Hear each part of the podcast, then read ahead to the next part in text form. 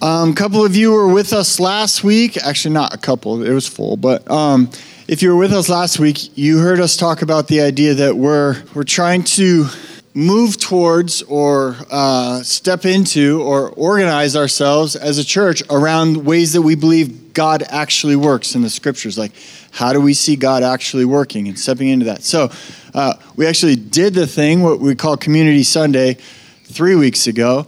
Uh, last week, we actually talked about why we did it the week before that, and then this week we'll talk about um, kind of stepping into.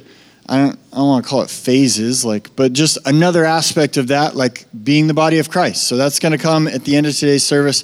But this morning, when we start, we're going to finish Exodus chapter 32. It's a story that's taken us uh, a couple weeks now. Uh, I apologize if you haven't been with us. Uh, we're kind of jumping into the middle of a story. I'm going to give you kind of the brief rundown to catch you up to speed, but we're not going to spend most of our time doing that. We're going to spend most of our time at the end. So uh, that's why things look a little bit different this morning, but uh, it's not going to be as weird as you may think as you're starting. So here we go Exodus chapter 32. Uh, we're not going to start till verse 25. So, like I said, page 42, kind of bottom left there, uh, if you got one of our Bibles. In the book of Exodus, we have the story of God producing a people. Uh, he's in this process. He led them out of slavery, brought them to Mount Sinai, which he called his holy mountain.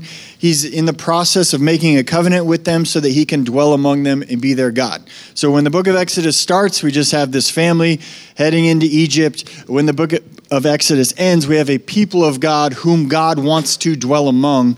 Um, and so Exodus is the process of how that happens. So um, as God is making this covenant with the people, God, the, the leader of God's people, Moses, has gone up on the mountain to meet with God. God is uh, giving Moses the instructions for what we will call the tabernacle or the tent of meeting so that he can dwell among and live with his people. Moses left his brother Aaron, uh, who is the high priest, in charge while he went. So Aaron's in charge of the people. And uh, while Moses is up on the mountain, the people lose their minds a little bit, or a lot bit. Uh, they make a golden statue. They start this party. They start eating and drinking and breaking loose, whatever that means in the Hebrew. Smart people tell me, uh, well, that I've read, uh, say that's probably some sort of sexual sin publicly. Um, so Moses comes down the mountain and he's like, What is going on here? And there's a lot more detail than that in the account. We read it uh, like I said, a couple weeks in a row. But we're going to pick it up in verse 25. Before I read this, I'm going to point out that there's enough detail in this section that we will get kind of the gist of what happened, but you kind of need to read through the whole chunk to go back and be like, oh, this helps me understand that. And, and so there's some information at the end that's going to help us as we go through. So I'm going to read the whole chunk. It's kind of a big chunk, just so you're warned. Not super crazy. But here we go Exodus 32, verse 25. And when Moses saw that the people had broken loose, for Aaron had let them break loose to the derision of their enemies, then Moses stood in the gate of the camp and said, Who is on the Lord's side? Come to me. And all the sons of Levi gathered around him. And he said to them, Thus says the Lord God of Israel Put your sword on your side, each of you, and go to and fro from gate to gate throughout the camp, and each of you kill his brother and his companion and his neighbor and the sons of Levi did according to the word of Moses. And that day, about 3,000 men of the people of Israel fell. And Moses said, Today you have been ordained for the service of the Lord, each, of each one at the cost to his son and of his brother, so that he might bestow a blessing on you this day. And the next day Moses said to the people, You have sinned a great sin, and now I will go up to the Lord, and perhaps I can make atonement for your sin. So Moses returned to the Lord and said, Alas, this people has sinned a great sin. They have made for themselves gods of gold. But now, if you will forgive their sin, but if not, please blot me out of your book that you have written. But the Lord said to Moses, Whoever has sinned against me, I will blot out of my book. But now go, lead the people to the place about which I have spoken to you. Behold, my angel shall go before you. Nevertheless, in the day when I visit, I will visit their sin upon them. Then the Lord sent a plague on the people because they made the calf, the one that Aaron made. So Moses came down the mountain. There's a golden calf. He seems to have destroyed it. Uh, he seems to put an end to the eating and drinking and sexual immorality, whatever's going on there what they were calling the feast to Yahweh. And then Moses makes this clear distinction in verse 26. If you're on Yahweh's side, come to me. Okay? So it doesn't seem to be like a little group of people. He's like, hey guys, if you're um, down with Yahweh, come over here. It was like a public declaration. If you're on Yahweh's side, if you're done with the golden calf thing, if you recognize this was a bad idea, we never should have done this, come to me. If you're out on sexual sin, out on golden calf, out on doing things our own way, here's your chance to publicly make that known. Come over here. So it doesn't tell us everybody who came to him, but it does tell us that the sons of Levi, Levi was one of the 12 tribes, so these members of the 12th tribe of Levi uh, were part of the gathering, were the, the men from that tribe, okay? It just says we were they were there, the sons of Levi were there. It doesn't say they were the only ones that were there. I personally think there's probably quite a few of the people there because, like I said earlier, of the information we get later. My guess is most of the people ended up coming to Moses at that point. And then Moses says, Go to and fro from the gate. And he says, Go kill the people, this certain group of people. Okay, he says, Brothers, sons, neighbors. He's not saying that like, Hey, just go find your brother and kill him. But he is saying, like, there are a criteria of people that are going to die for this sin. The consequences of this sin are going to be that they lose their lives, and it shouldn't inhibit you from carrying out the consequence of that sin if this person is your brother or your neighbor or your potential friend. Oh, so the sons of Levi go out, strap on their swords, and they kill those people who apparently didn't come to the Lord's side when Moses said, Come to me. So there's some people who don't come to him. And that seems to be the people that they go out and they experience these consequences. And then in verse 30, Moses tells the people that are left, You have sinned a great sin. Okay? So the 3,000 people who died were not all of the people who sinned. Those 3,000 people have already died for their sins in verse 30 when Moses said, to those who are left, you have sinned a great sin. So put all these, I know there's kind of pieces from different parts of the, the verses, but put all this together. Moses is out there. If you read the whole chunk, Moses out there, he says, If you're on the Lord's side, come to me. Some group of people comes to him, right? Some group of people doesn't come to him. And he turns to those Levites that are with the group of people that came to him and said, Hey, this, this, this can't go on. These people who are breaking loose sexually, worshiping the golden calf, living in idolatry, there's consequences to that. They don't get to be a part of the, of the people of God. They need to die for their sins. So Moses sends out the sons of Levi. They kill the people. It's 3,000 people. Now, 3,000 people is a lot in the grand scheme of things. Uh, but if you're talking about percentage of the population, it's actually a tiny percentage of the population. So it's not like everybody died. Okay, 3,000 people out of the 2 to 2.5 million people that are wandering through the desert is not a huge percentage. In fact, if you do the math out and you do the ratios and stuff, it would be as if 274 people in the city of Spokane died for their sin. Okay? So if you're like 274 people, you're like, oh yeah, that's okay. That's not like everybody, but it's not nobody, right? So that's the, kind of the ratio we're doing, dealing with here. It's a thing, but it's not common. It's not a large portion of the people. In fact, it's a fraction of 1% of the people. And after these people die, Moses still says to the people, You have sinned a great sin. So, what makes the most sense when I read this is lots of people repented, came to the Lord's side when Moses said, If you're on the Lord's side, come to me. And a few people didn't. And in the people of God, that's a problem. There's, there's consequences to not choosing to do what the Lord has called you to do. There's this group of people left, people who engage in this broken, corrupt form of worship. And I don't know what, what uh, it seems like if only 3,000 died for their sin, then this is a huge group of people. But they either engaged in this form of worship of some sort, or they at least allowed it to happen. And there has to be some sort of repentance that's taking place here. Right? There has to be some sort of recognition, like, hey, we shouldn't have done this. Right? There's this opportunity when Moses says, if you're on the Lord's side, come over here. There's this public acknowledgement of like, that was not good, guys. We shouldn't have done that. Like we were way outside our boundaries there. Right? As later on, the New Testament will call that confession and repentance. And it's been a regular part, a normal part of being the people of God since the beginning of the people of God in the book of Exodus. Confession, and repentance. Yeah, I shouldn't have done that. Not, not just, hey, I got the thing I got to do. No, this specific thing I should not have done. And, and publicly confess and repent of that. And Moses then says, yes, you repented. Yes, you stopped doing the thing that you shouldn't have done, but there's still stuff that needs to be atoned for. He says, I'm going to go up on the mountain and see if I can make atonement. So the thing you repented of, yes, you stopped doing it and you said you're not going to do it anymore, but it still needs to be made right before Yahweh. Like if you broke the law, let's say you were speeding, okay? You're speeding, you're going way too fast, you go off the road and you crash into somebody's house, okay? And the cops show up and like, what are you doing? You're like, you know what? I thought that was a good idea to go so fast. I realize now that was a terrible idea. I am no longer going to speed. I recognize I shouldn't have sped. I'm not going to speed in the future. In fact, I am so committed to this, I'm going to go around and tell other people that speeding is a terrible idea. What's the cop going to say?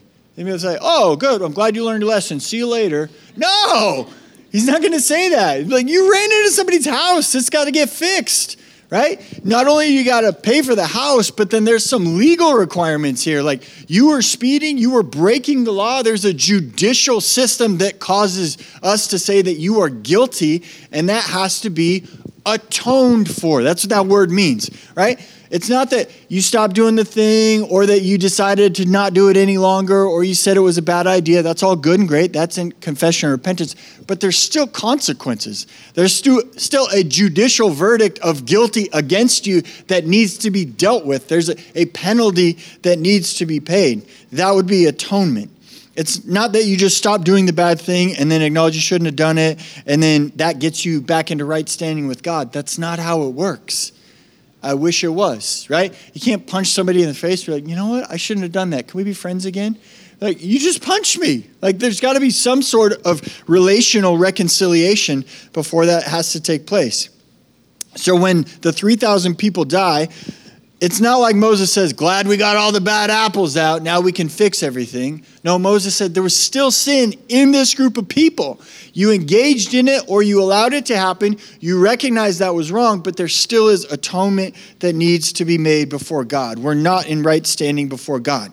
So that's when we get to verse 31. It says, Moses returned to the Lord and said, Alas, this people has sinned a great sin.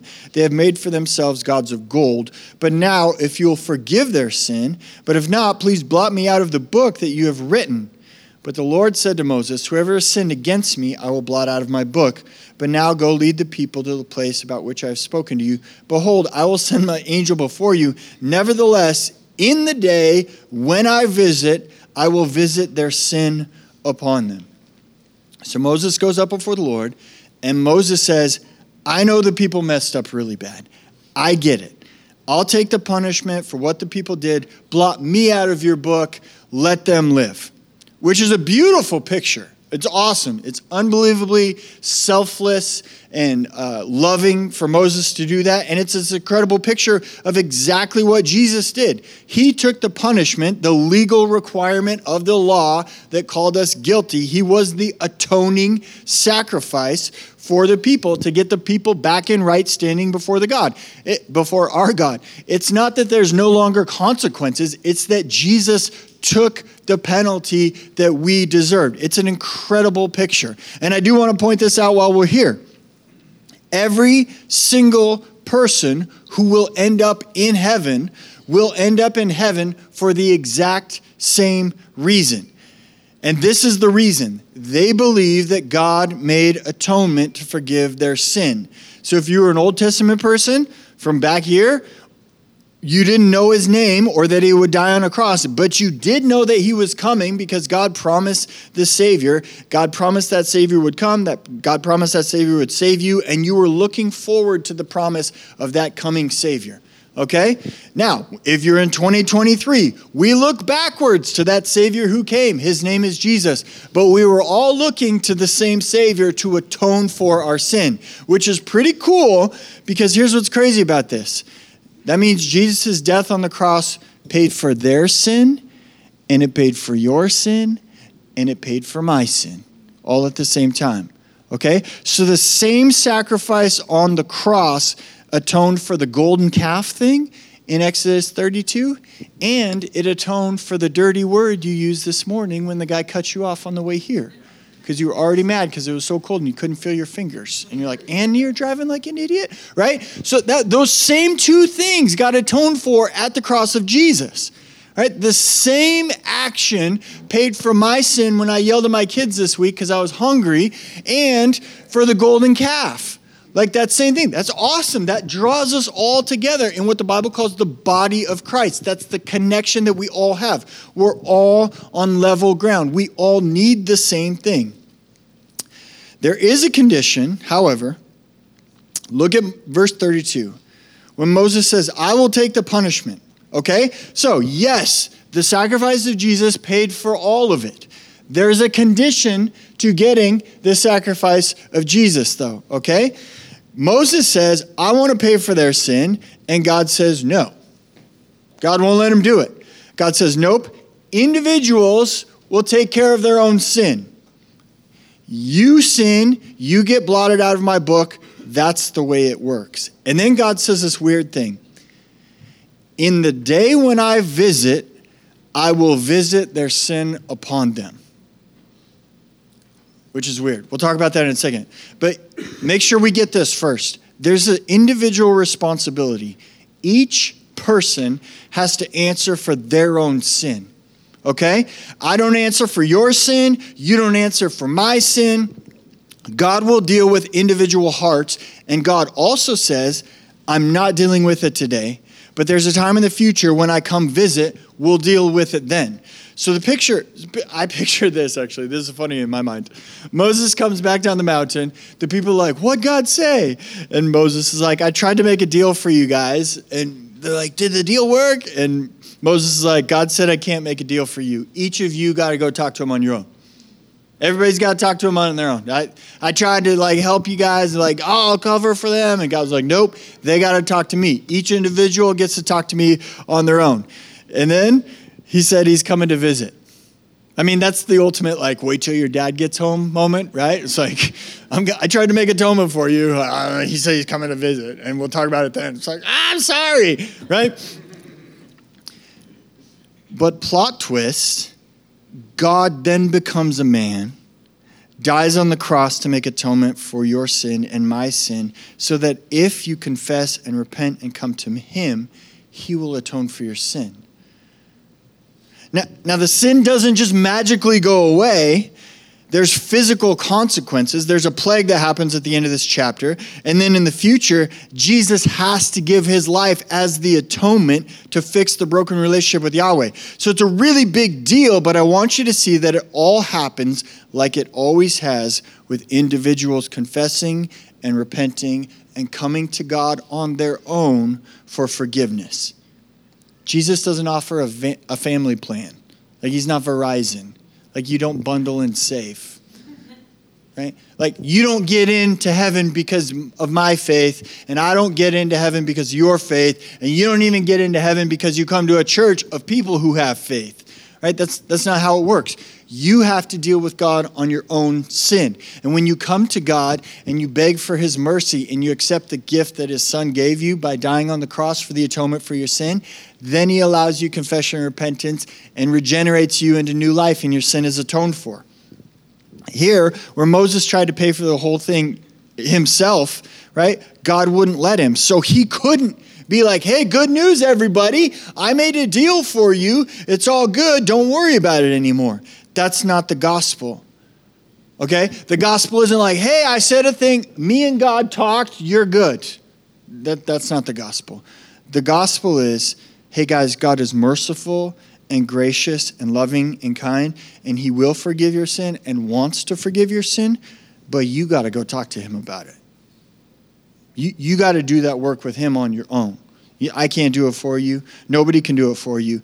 And you can't presume that it'll just go away. You can't just feel bad and be like, ah, oh, that's probably good enough. Ah, I shouldn't have done that. Ah, we're good. The people felt bad here, Right? The people felt bad. That's why they came to Moses. Moses was like, hey, Lord, if you're on the Lord's side, come over here. They came over here, like, yeah, we shouldn't have done that. Right? And then what Moses say, even after that, he said, there's still atonement that needs to be made. So people do this all the time. They go to church or they hear the Bible or they run into a circumstance and they feel bad about it and they know they shouldn't have done it and they think that equates forgiveness of sin. The Bible never says that, okay? The Bible doesn't say, feel bad about your sin and you'll have eternal life. Like, I felt bad. I was thinking today about stupid things I did well, I still do stupid things. I don't want you to like think I stopped, but like some really stupid ones in my past, lying and stuff like that, and I was feeling terrible about them, right? That doesn't make them go away. It doesn't atone for them. Like there's confession and repentance and asking for forgiveness from the Lord. So if you're in this crowd, there's this weird dynamic happening, right? Because we're part of this community and we're all in the same boat, but we all have to go to God on our own. Moses comes back, he's like, he's, I can't make a deal for you. And so that what's that mean? Like we're all connected in that we all know we need the same thing. We all have to go deal with God on our own sin, but we're all on a level playing field. Like we all need the exact same thing, which is what ties us together, right? So that's where we end Exodus chapter 32. And the takeaway is if you're the people of Israel in this story, I got to go meet with God and handle my business. And the person sitting next to me also has to go meet with God and handle their business. And the person on the other side of them also has to go meet with God and handle their business. So, like I said, we're part of this community that all needs the same thing. We received of his kindness, we heard his covenant, we all sinned against the Lord, so we all have that in common. And then we also have to go deal with him individually. We're all in the same boat. We're individuals who need to meet with God, but we're connected as a community because we're all the people of God.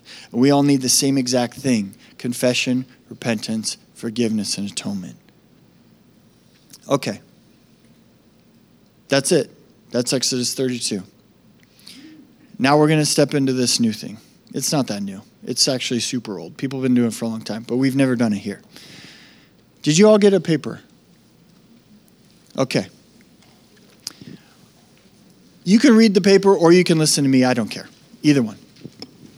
Here's what I said last week I asked the question what if we built a church service around how we actually believe God works. Like, not just what we've always done, not things that we've been a part of, not things that we felt good about, but when we read the scriptures, how do we see God actually working? And this is a clear story in our Bible that we just read of how God actually works. He works like this in a community of individuals who need to meet with Him as individuals right? So let's do that. Let's be a community, a group of individuals who go meet with God, who hear. Uh, we came today not to be entertained, not to be like, hey, we got something to do for an hour and a half, but like, let's actually meet with God. We all need the same thing, so, and it's not entertainment, so let's actually meet with God. So stick with me for a second. A couple weeks ago, we were talking about the idea that in Exodus, God was building the tabernacle to dwell among people and meet, so that he could meet with and speak to his people. Do you remember that? Like that's what the tabernacle was for. I'm going to dwell among my people so I can meet with them and speak to them. And then we did a little side journey about what it meant for God to actually meet with and speak to his people. And we ended up in Isaiah 55. Do you remember that? And the reason we ended up there is because when Jesus came on the scene, he said, This is what it looks like for God to meet with and speak to his people. And he said, My Father's house shall be called a house of prayer, prayer not concerts. Anyway, right? He said, My Father's house shall be a house of prayer. Jesus said, It is written, my Father's house shall be called a house where God meets with his people, which he had a word for, and it was prayer. So we're going to meet with God this morning. We are going to pray. And because we are a community of people who all need to meet with God, we are going to pray for one another okay? Now, we're not just gonna make something up, okay? Sometimes you get to a place where, like, we're gonna pray, and everybody's like, uh, I actually hate that. I'm a pastor of a church. I hate that. It's like, I'm sitting next to somebody. I don't know if I wanna tell them anything. They probably don't wanna tell me anything, right? I'm not socially, like, super into, like, talking to people I don't know all the time, right? So it's like, okay. And then, on top of all of it, we both have to pray for another and, like, make something up on, like, good things to say. Like, we're not doing any of that this morning, okay? We're going to start here. You have in your hand a little folder that we put together. It's a model of prayer that we're going to call the blessing prayer, okay? I have a, a little table. Do you see that? It might be on the first page on the left, right? You open it, it's on the left. There's a little table. And like I said earlier, what if we acted according to the ways that we believe God actually works in the scriptures, okay? Not just ways we're comfortable with, ways we see God actually working. So the first one is we see God actually working through people praying for one another. James 5:16 is pretty like clear. Pray for one another. Okay? So, we're going to pray for one another and the model we're going to use is this one right here called the blessing prayer.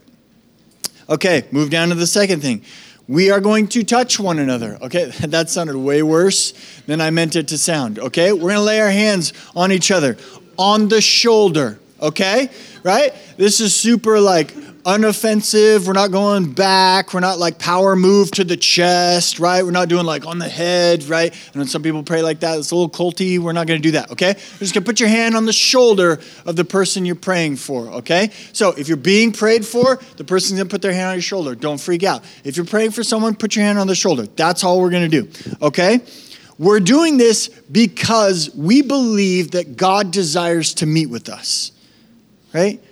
Seek the Lord while he may be found. Call upon his while he may while he is near. Okay? So if we believe that God wants to meet with us, then we need to invite him to be a part of that. Not necessarily because he's like just waiting for an invitation. Although the Bible says he's knocking, you need to open the door, right? So you do need to invite him in. But it's kind of an acknowledgement of our hearts. God, we invite you into this moment. Right? Holy Spirit, we want you to be here. God, we recognize you desire to meet with us. Okay? Then we're going to wait. Sometimes uh, we don't realize God wants to speak to us. And sometimes it's hard for him to speak to us because we won't stop talking when we pray. Right? It's not just about us talking all the time. We're going to wait for a second. Okay? Then we're going to, number four, we're going to bless what God is already doing in the other person. Okay? I'm going to work through this and then I'm going to give you an example. If you're like, ah, I'm going to have to do this, I'm going to humbly ask you to ask the Lord if He wants you to do this. Okay? So we're going to ask for God's blessing on what He's already doing in the other person. The, the fundamental belief of the Christian is God is always working before we know about it right? If he's the great initiator, then he's already doing something that you don't know about.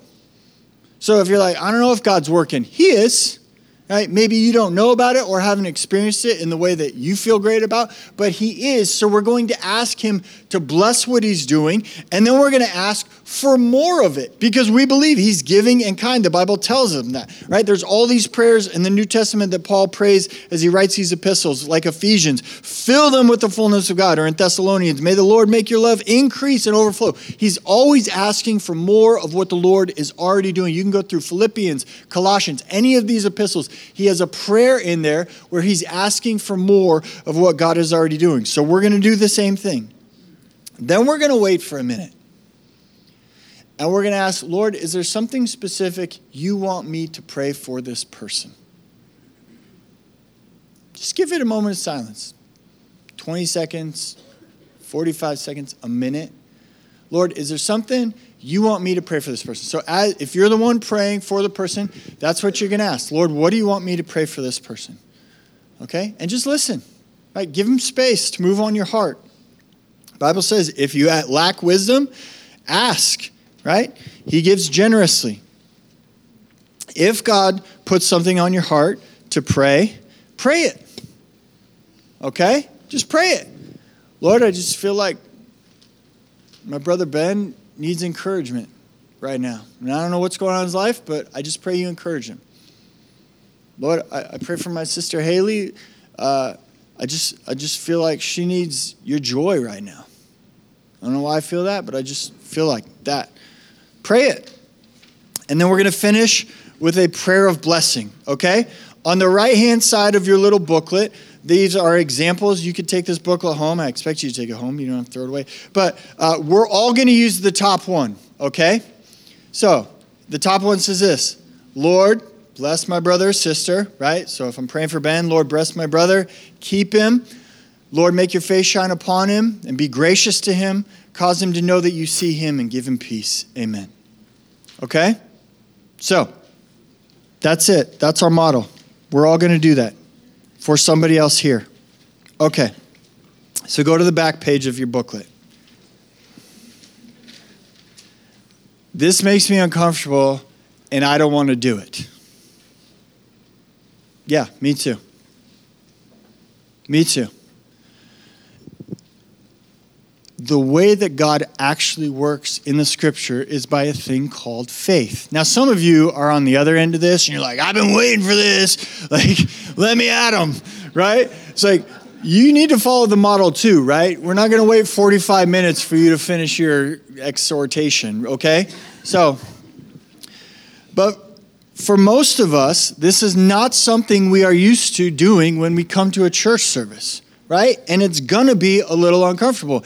And this is what it means to walk by faith, right? There is some risk and surrender always involved by walking by faith. If there's no risk and no surrender, it's not faith, it's something else. It's shopping, right? I have $5, I'll pay $5, right? I have the means to supply what I need is not faith, right? Faith is when, God, I don't, mm, okay, this, guys, so this is a chance, an opportunity for you to step into risk and surrender in a way that is uncommon for most people who come to church. And you're uncomfortable. The person who you're praying for is not going to judge you, right?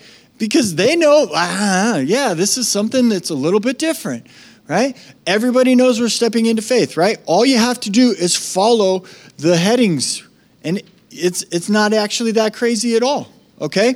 So, this is if you feel uncomfortable, welcome to the club. That's normal, expected, and that's very good. Okay? If we're going to see God work in our church, it's going to involve the individuals stepping out in faith, in risk, and surrender. So maybe you start the prayer actually before you even pray for a person and you say, Lord, help me do this because I really don't feel like doing this this morning. That's actually a great place to be. Second one, I got an excuse, Jared. I shouldn't pray for anybody because my life is a wreck and I got all these things that I don't have in a row, so I am disqualified from praying for somebody. You're right. If you open your Bible, it says only people who got their crap together can pray. it doesn't say that. In fact, if you know you don't have it all together, you are the exact type of person we want praying. That's a posture of humility. That's a posture of submission. That's a posture of just knowing you need the Lord so deeply. And those are the kinds of people we want praying for us. Who wants a know it all who's got his life perfect praying for them? God, I don't struggle with this, but my brother Jared probably does because he kind of sucks, right?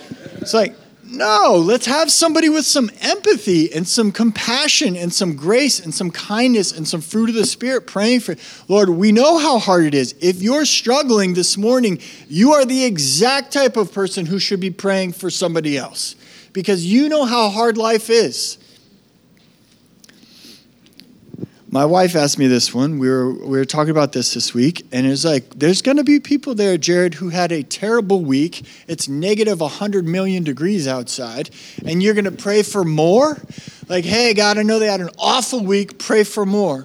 Well, I don't know what God is doing through that difficulty, but I do know that they showed up to a church who is starting to step into ways that we see the Bible actually working through Scripture. So, through His people. So, they came to church and they're having somebody at church pray for them individually. Like, that's a great start. So, ask for more of that okay? Maybe they did have a terrible week. Maybe they never want a week like that again. But here is a turning point as the community of believers who need the Holy Spirit to save them from their sins are coming together and somebody is laying hands on one another and praying like the Bible actually teaches. Maybe this is the starting point of the thing we're asking for more of.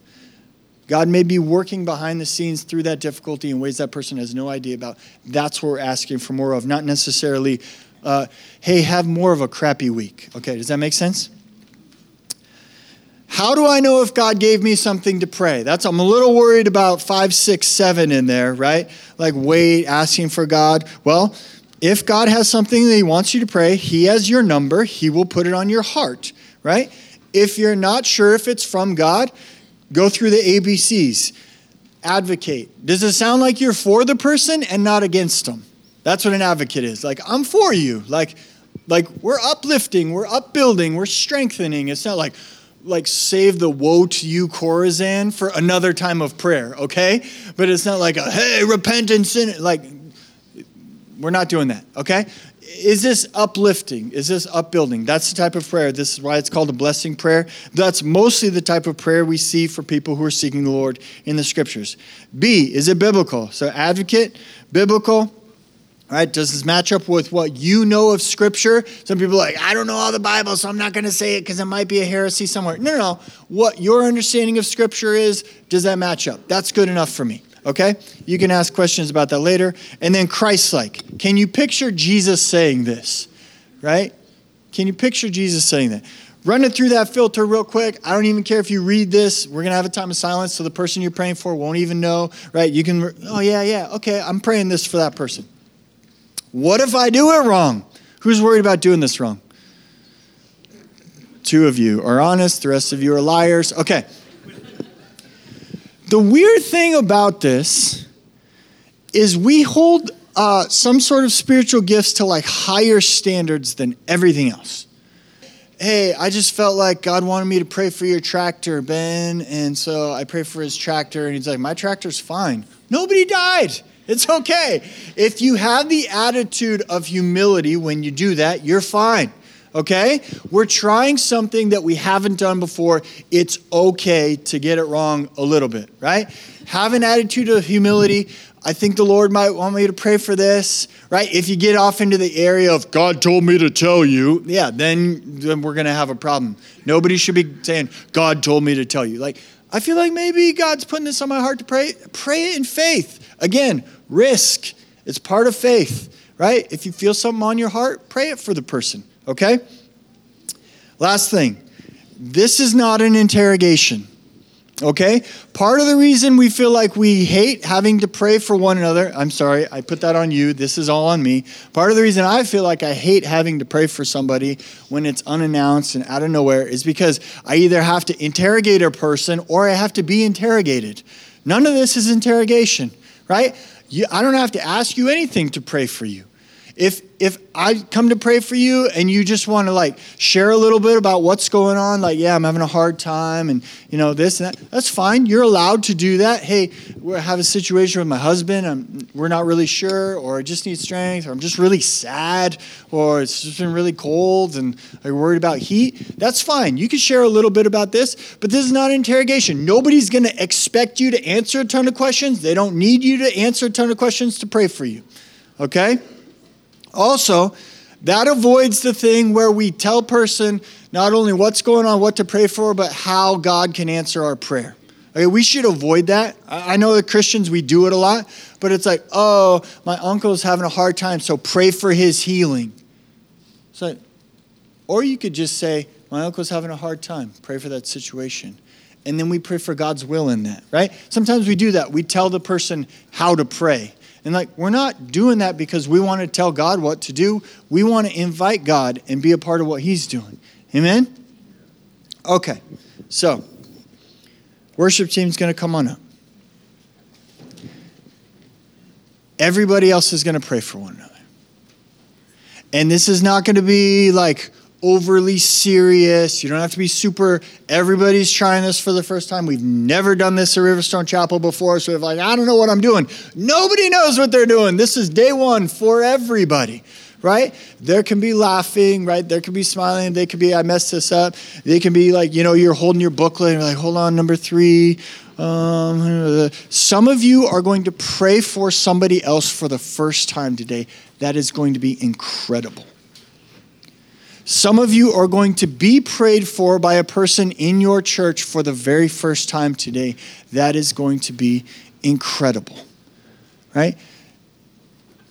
We need to be the body of Christ. There are people in this church who came this morning who God brought on purpose, and they just needed to know that somebody else, that God put on somebody else's heart to fight for them in prayer. Right? You have no idea what's going on in their lives, and you're not going to interrogate them, so you maybe never will but the Holy Spirit does, and that person just needs a hand on their shoulder and a, a, a message from the Holy Spirit. I, I have people in your world who will fight for you if you will walk by faith. Some of that is s- submitting yourself and surrendering to allowing somebody else to pray for you. Sometimes that's uncomfortable, right? Which is why we're going to stick with this script today, if that's okay. This is a trust thing. There's a ton of different people in here. We don't want to go outside of this and break trust Okay, so this is not a 45 minute prayer deal, right? This is eight points. You could probably make it through those in a minute or two, would be my guess. And then maybe ask someone else. Maybe look around the room. Lord, is there somebody else I can pray for? Here's what I want you to ask the Lord right now Lord, is this something you're calling me to? And if you don't get a no, then you're doing it. That's, that's what I usually say, right? God knows your number. He'll close the doors if He doesn't want to. If you just feel uncomfortable, that means faith. If you just feel like you don't want to do it, that still means faith, right? None of those are reasons to not pray for somebody or be prayed for, okay? So let's pray. Ask the Lord to be here. Ask the Lord to meet with us, and then we're going to pray for